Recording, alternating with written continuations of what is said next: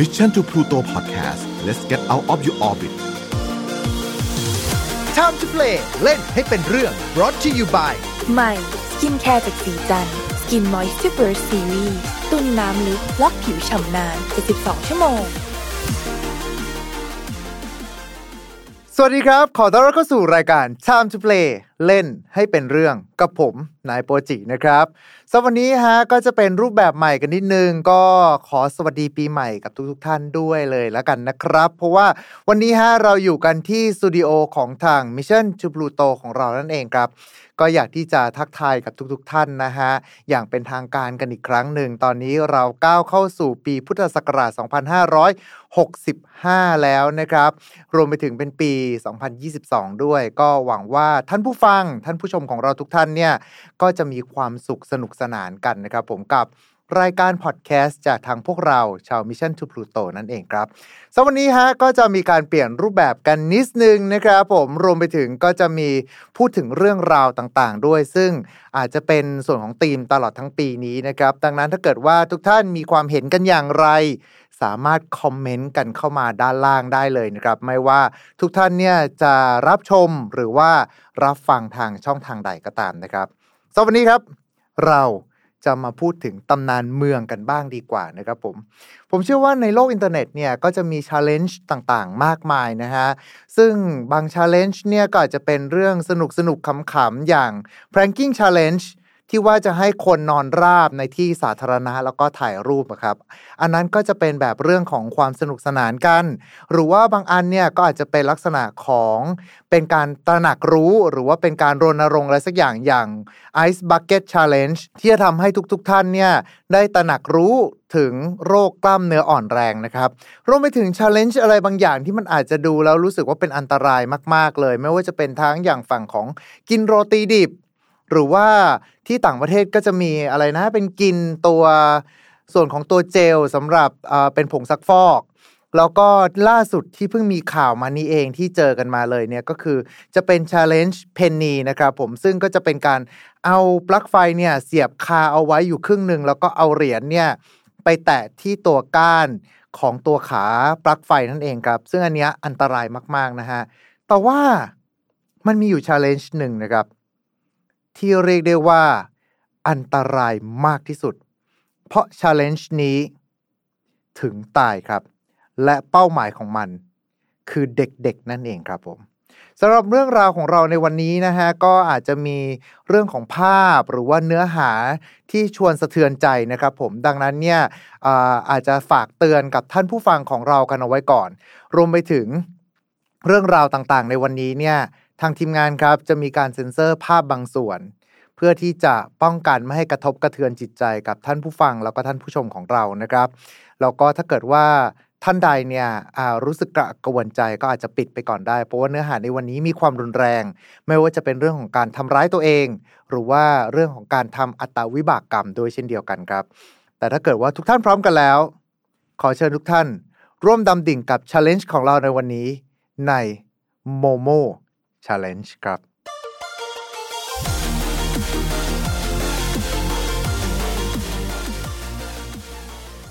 สำหรับเรื่องราวในวันนี้นะครับ กับ Momo Challenge เนี่ย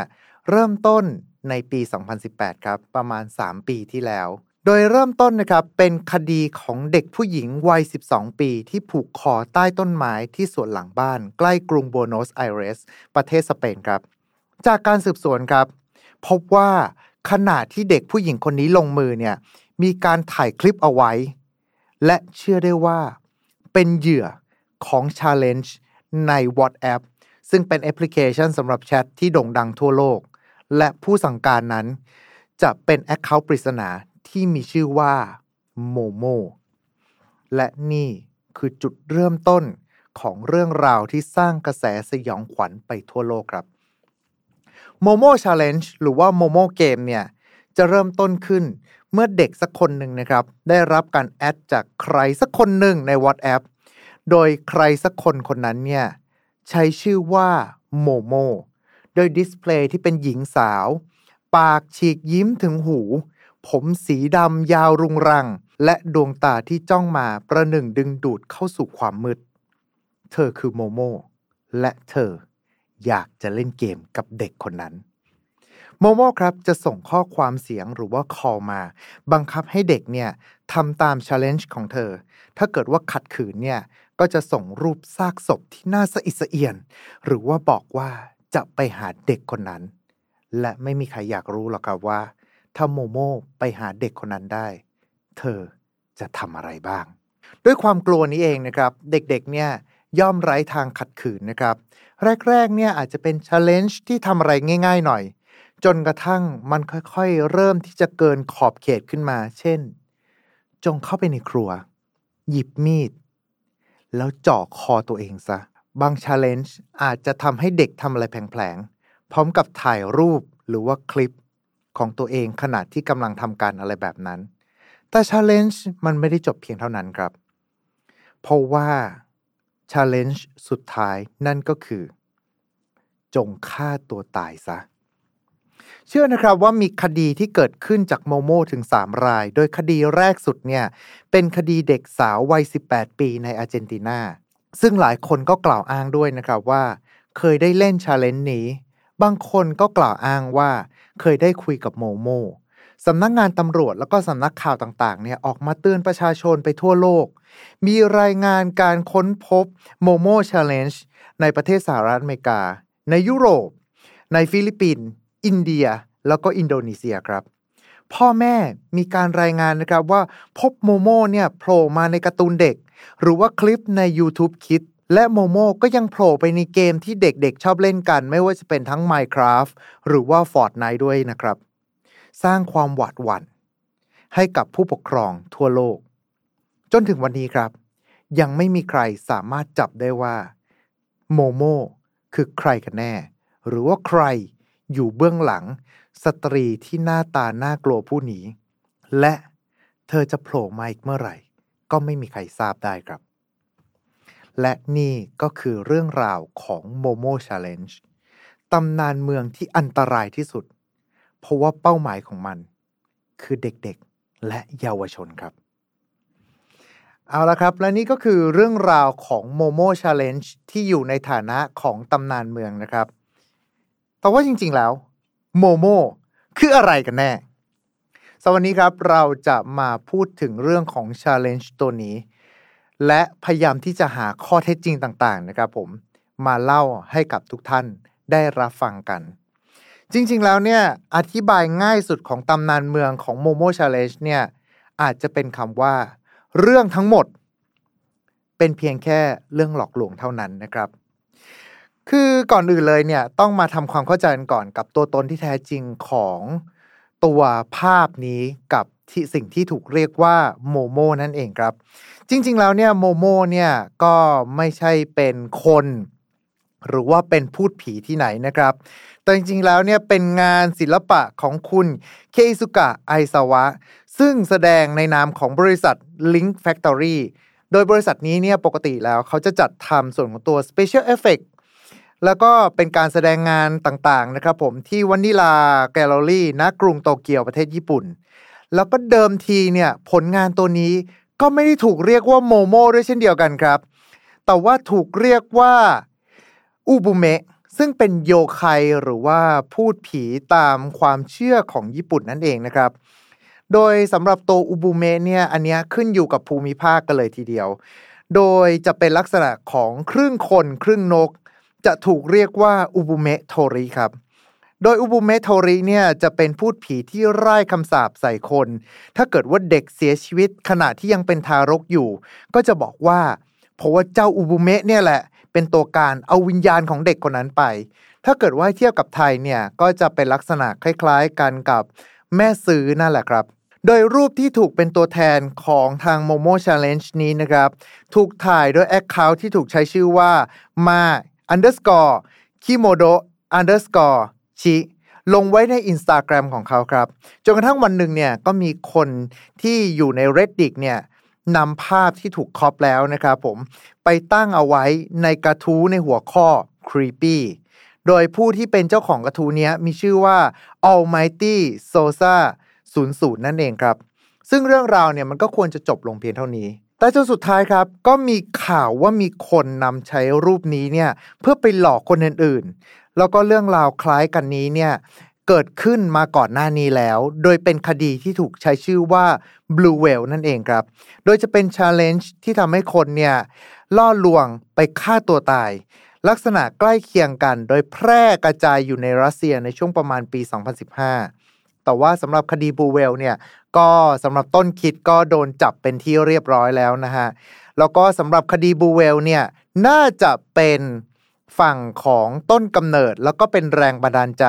ให้เกิดคดีโมโม่ challenge นี่เองครับ แม้ว่าจะมีคดีเกิดขึ้นทั่วโลก แล้วก็มีคดีหลายคดีที่คาดว่าน่าจะมีความเกี่ยวพันกับโมโม่ challenge รวมไปถึงมียูทูบเบอร์นะครับ ที่ถ่ายตัวเองเนี่ยขณะที่กำลังติดต่ออยู่กับโมโม่บ้าง แต่กลับไม่มีหลักฐานครับที่ชัดเจนว่าคดีเหล่านั้นเนี่ยเกิดขึ้นจริงนะฮะมีเพียงแค่ข้อสันนิษฐานเท่านั้นว่า